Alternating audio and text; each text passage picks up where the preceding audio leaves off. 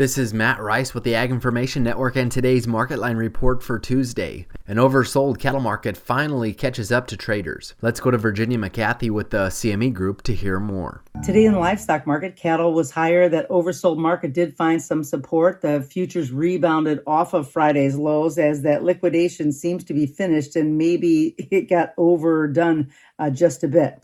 Chicago soft red winter wheat prices for December closed the day up three and three quarters to finish at 579. December corn rallied 13 and a quarter to finish the day at 477 and a quarter. Kansas City hard red winter wheat prices for March were up one and a quarter to settle at 652. Portland prices for club wheat with 10.5% protein was unchanged to down 5, ranging from 7 to 735. Soft white wheat with 10.5% protein prices for January were unchanged, ranging from 690 to 720. 25. Hard red winter wheat with 11.5% protein prices for January were up one and a quarter, ranging from 692 to 707. DNS wheat with 14% protein prices for January were down one and a half, ranging from 814 to 824. Live cattle for February were up 60 cents, closing the day at 175.25. January feeder cattle were up $1.87 and a half cents to finish at 228.30. December class 3 milk was up 34 cents to settle at 17 2023.